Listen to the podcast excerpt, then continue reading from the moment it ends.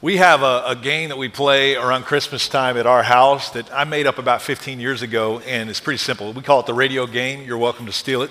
Here's what we do when the family gets in the car, before you turn the radio on, there are always stations this time of year that play 100% Christmas music. So everybody in the car, everybody in the family chooses a Christmas song. You have to guess what's going to be on the radio.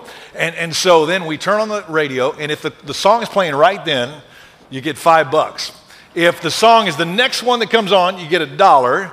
And then after that, the first song that comes on, you get a quarter, which is usually the case. And so what happens is basically the parents just kind of pass along, you know, the dollar. Very, very few times does somebody win five bucks, but then uh, the quarter, you know, if the kids win, they keep it. So it's good fun. And then there's always winners and losers in the car. That's what you need at Christmas time, right? So you're welcome to steal that game. But have you ever noticed how much Christmas and music go hand in hand? And in fact, it makes sense, really, when you look at Jesus Christ. The greatest art in all of history was born out of the Lord Jesus. And we, have always seen this. Why is that? It's because the coming of Christ, the incarnation of Christ, the death, burial, and resurrection of Christ is more than an academic or intellectual exercise.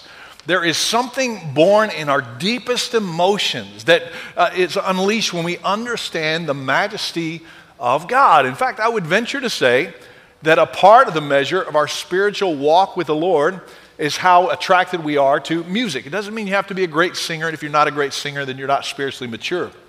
But I do believe that there's something we're walking with Jesus that calls us to music or to art.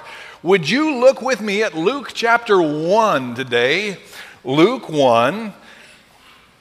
You know that the first two chapters of the book of Luke are basically a musical. We see all this verse taking place here.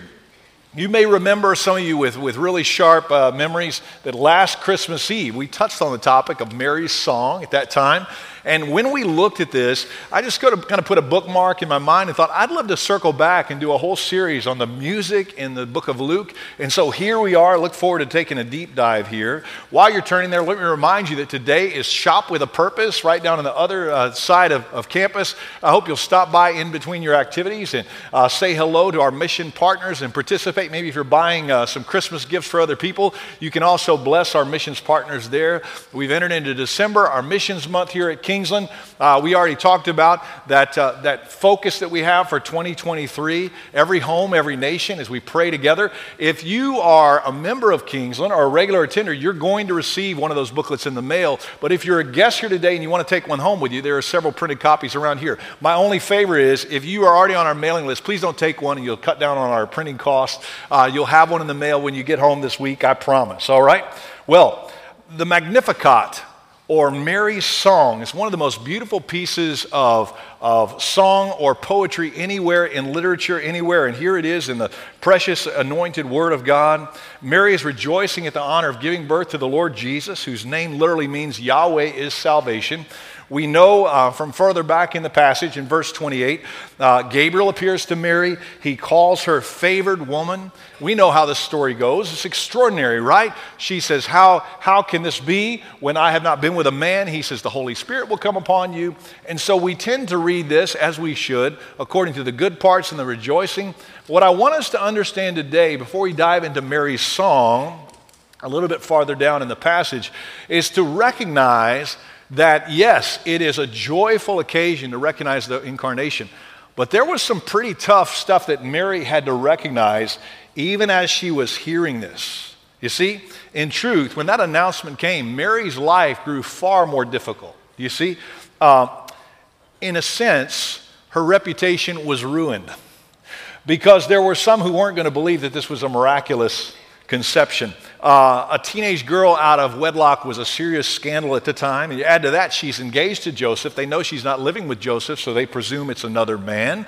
Uh, no doubt people thought she'd compromised her morals. Uh, what would Joseph do? Well, we know from Scripture that Joseph was making plans to break off the engagement, and it wasn't until an angel told Joseph later on in a dream that this was the Christ child. Uh, so it's very possible that as Mary's singing this song, Jesus, or rather, rather, Joseph, had turned his back on her.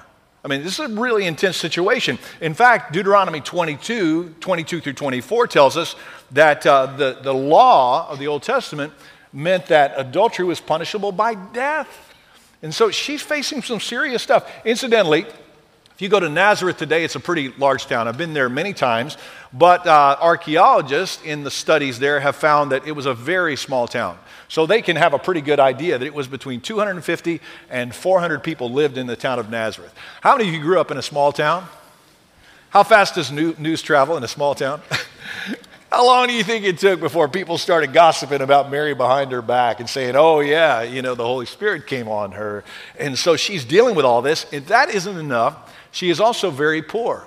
In fact, she's probably the poorest of the poor because when we find her in the temple uh, dedicating Christ in the eighth uh, day after his birth, uh, they're required to, to, sacrifice a lamb for the firstborn son, but there's a provision made in the law for the, for, uh, the poor that uh, they could offer two turtle doves, and that's exactly what took place there. So she's in some really difficult circumstances, and in those circumstances, what does Mary do? Mary worships. She's singing and celebrating and glorifying God.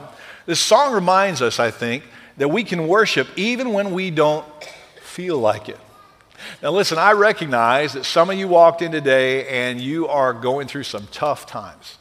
Maybe the only reason you came today is because you thought it'd be good for the children at this time of year, or you know you came because your family asked you to come, and so here you are.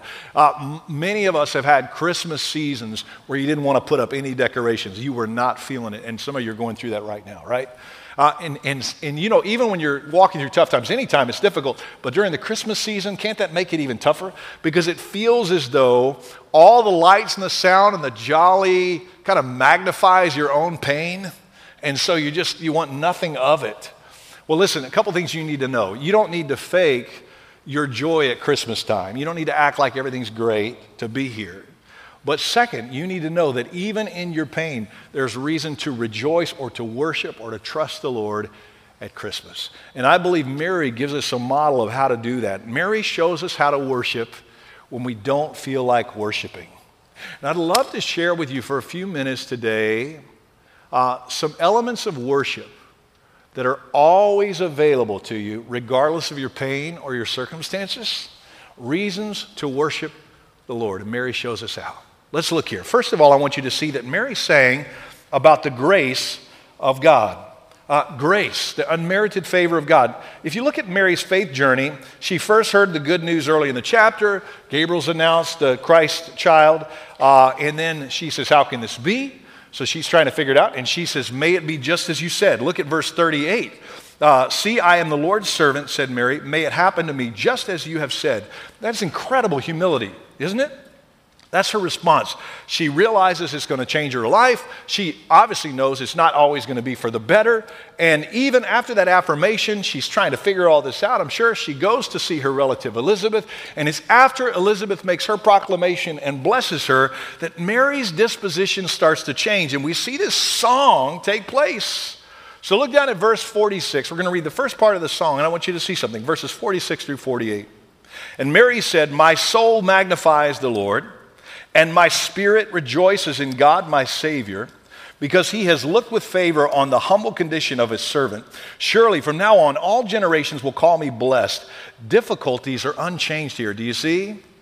But now she's celebrating. What is she celebrating?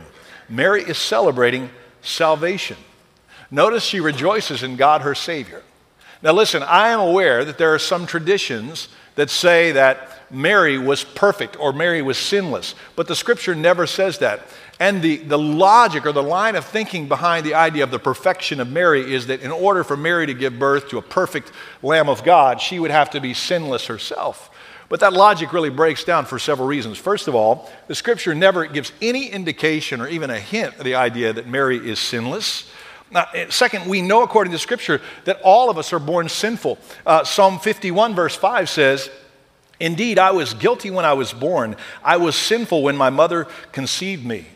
Uh, third, uh, if, if, we follow the line of thinking that Mary had to be perfect, then what about Mary's parents or her parents or her parents? You see, we just keep kicking the can down the road if that's a requirement. And no, that's not the case. Jesus Christ is sinful. He is uh, sinless. He is sinless. He is God Himself. Well, that would, I hope that doesn't show up on like a sound bite or a clip.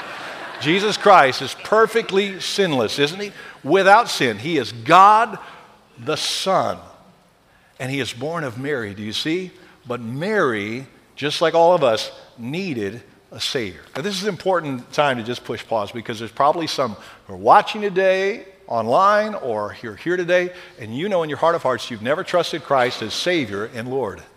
Do you know that there's not a better time that I can think of than right now to, to recognize that you are a sinner in desperate need of a Savior? Christ has come into the world, given his life as a sacrifice on the cross, and then raised to life, defeated death.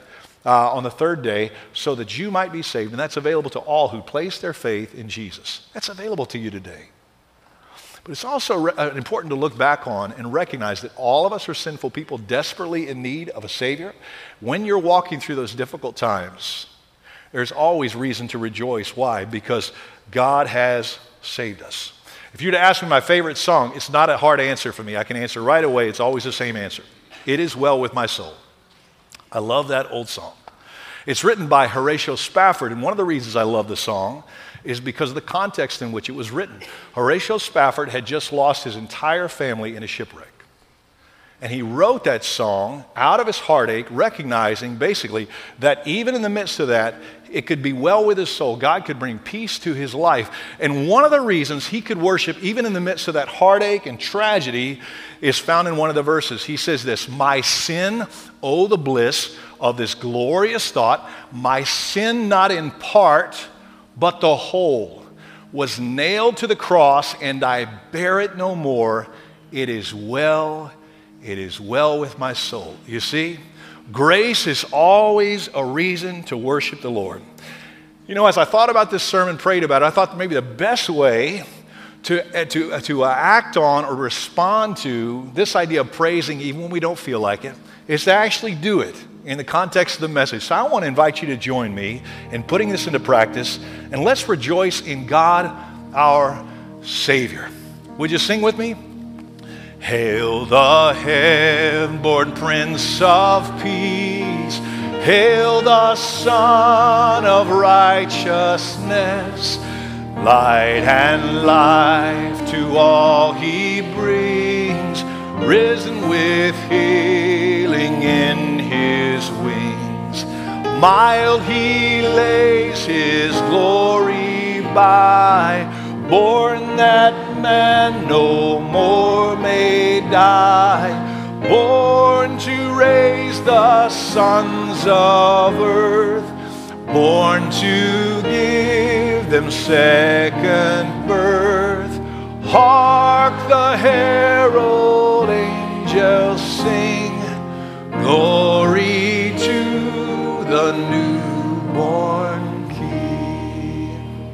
Church, you sound good. You know, even in your most difficult moments, in those seasons of darkness, you can sing about the grace of God. Mary sang about the grace of God. I also want you to see that Mary sang about the greatness of God.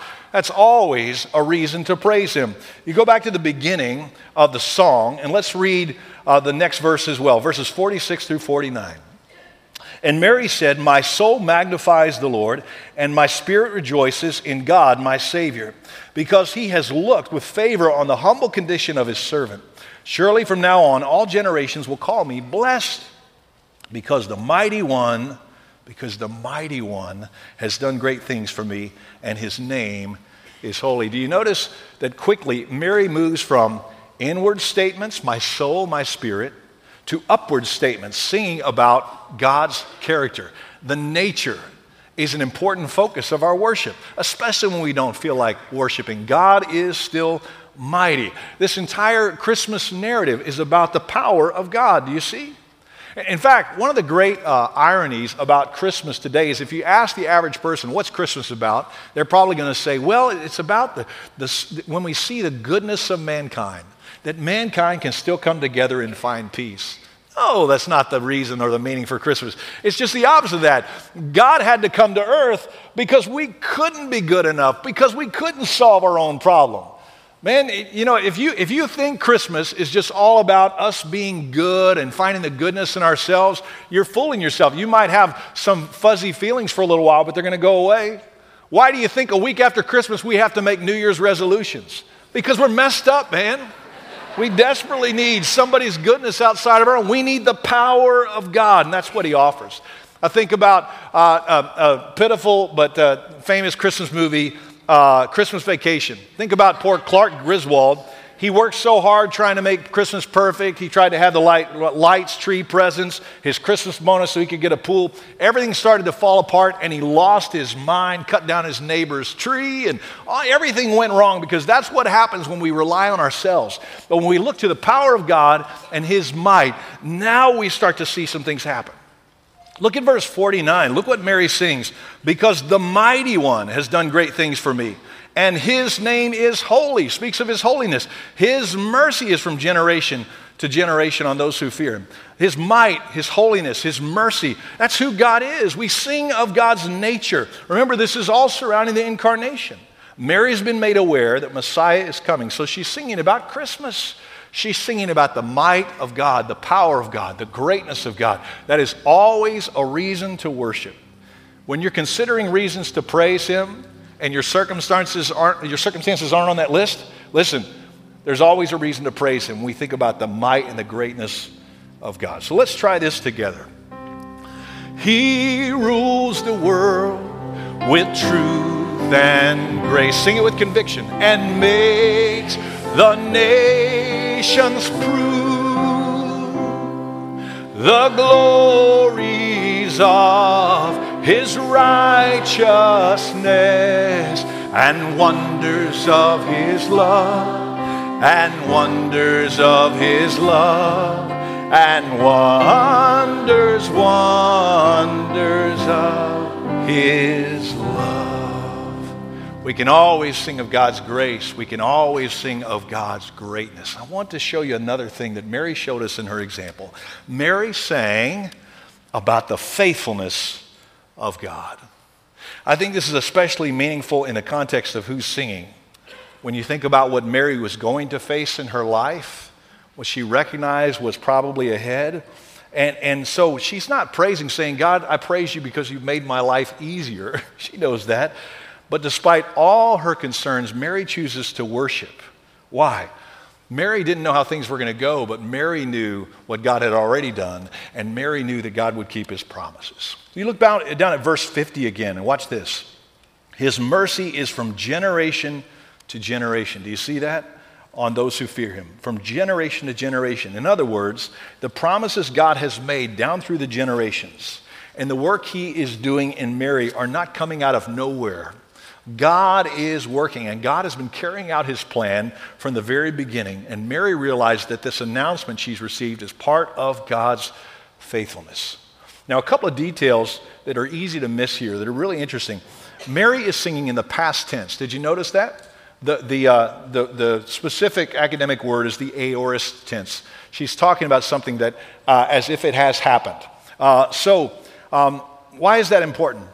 Well, because not everything had happened yet. So, uh, verse 49, the mighty one has done great things for me. Verse 51, on to the end, look with me. He has done a mighty deed with his arm. He has scattered the proud because of the thoughts of their hearts. He has toppled the mighty from their thrones and exalted the lowly. He has satisfied the hungry with good things and sent the rich away empty. He has helped his servant Israel, remembering his mercy to Abraham, Abraham and his descendants forever, just as he spoke to our ancestors. Now, why did she do that when some of those things were happening right then and some were going to happen in the future? Mary is speaking of the faithfulness of God, and she's saying those things that are to come, because I know what He's done from generation to generation, those things are as good as accomplished right now. Remember the writer of Hebrews saying, We are seated in the heavenlies right now? How, how can that be? Because we count on God's promises, and it's as sure as if we're already there. Do you see? And that's the truth that Mary has discovered. In fact, notice right at the end there, she speaks of Abraham. In fact, her song is full of Old Testament references. How many of you uh, at 15 years old could, could cite five verbatim uh, songs from the Old Testament or words from the Old Testament in this. That's pretty impressive. She knows her scripture, she knows what's happening, and so she's looking back at what God has already accomplished, what He's already promised, and she has full confidence in His faithfulness. She sees the big picture. So Mary is honored to be a part of this. There is no doubt. Why? Because she knows, despite her present circumstances, there's a bigger picture and God is doing a great work. He's not finished yet. Isn't that a glorious thing? There's a movie that came out about 10 years ago that I'll admit I didn't see, but somebody described to me, and one day I will. It's called The Best Exotic Marigold Hotel. It's never come out free. When it's free, I'll watch a movie. That's, other than that, I usually won't. But the whole idea is they refurbished this hotel in India, and this great quote came out of the movie, and that's what my friend shared with me. Here's the quote If it's not, uh, everything will be all right in the end. If it's not all right, then it's not yet the end. Isn't that good? Everything will be all right in the end. And if it's not all right, then it's not yet the end. Man, if that's not biblical, I don't know what is. You look around, you say, Is everything all right? No. Is everything okay at our house right now? No. Is everything going on with our circumstances right now? No.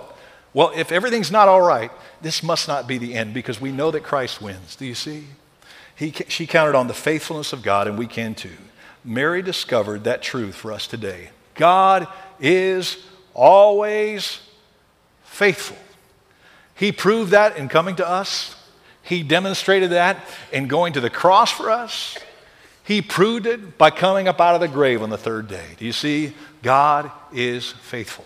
And when you don't know how to worship this Christmas, when you're trying to navigate the difficulties you're facing, when you're trying to figure out how in the world you could sing, sing of the faithfulness of God because it's always, always consistent. Let's do that right now at another old song. Come, thou long expected Jesus, born to set thy people free from our fears and sins. Release us, let us find our rest in thee. Israel's strength and consolation, hope of all the earth thou art, dear desire of every nation, joy of every. And sing this with me. Born thy people to deliver, born a child and yet a king, born to reign in us forever. Now thy gracious kingdom by thine own eternal spirit. In all our hearts alone by thine all sufficient merit raise us to thy glorious Mary showed us how we can worship, even when we don't feel like worshiping. Mary sang of the grace of God. Mary sang of the greatness of God. Mary sang of the faithfulness of God. He has been good. He is great. He's been faithful. Do you see? Listen, that's not making light minimizing what you're walking through right now. But the reality is, God is greater than our circumstances, and He's worthy of our praise. Would you bow with me, church? I wonder whether somebody came today having never trusted Christ as Savior and Lord. What a blessing if this day, this Christmas season, would be the time of salvation for you to come to faith in Jesus Christ. Confess that you're a sinner and need a Savior. I hope that you'll do that today. I recognize there's a lot of people in the room having walked through some really difficult times in your life. Maybe you're walking through it right now. Do you know that the Lord has called us to worship Him and praise Him, and the Lord will do something in your heart when you sing by faith, when you trust Him? So, Heavenly Father, I pray that you do a work in our hearts today. You bring us to decision. You'd call us to worship. In Jesus' name.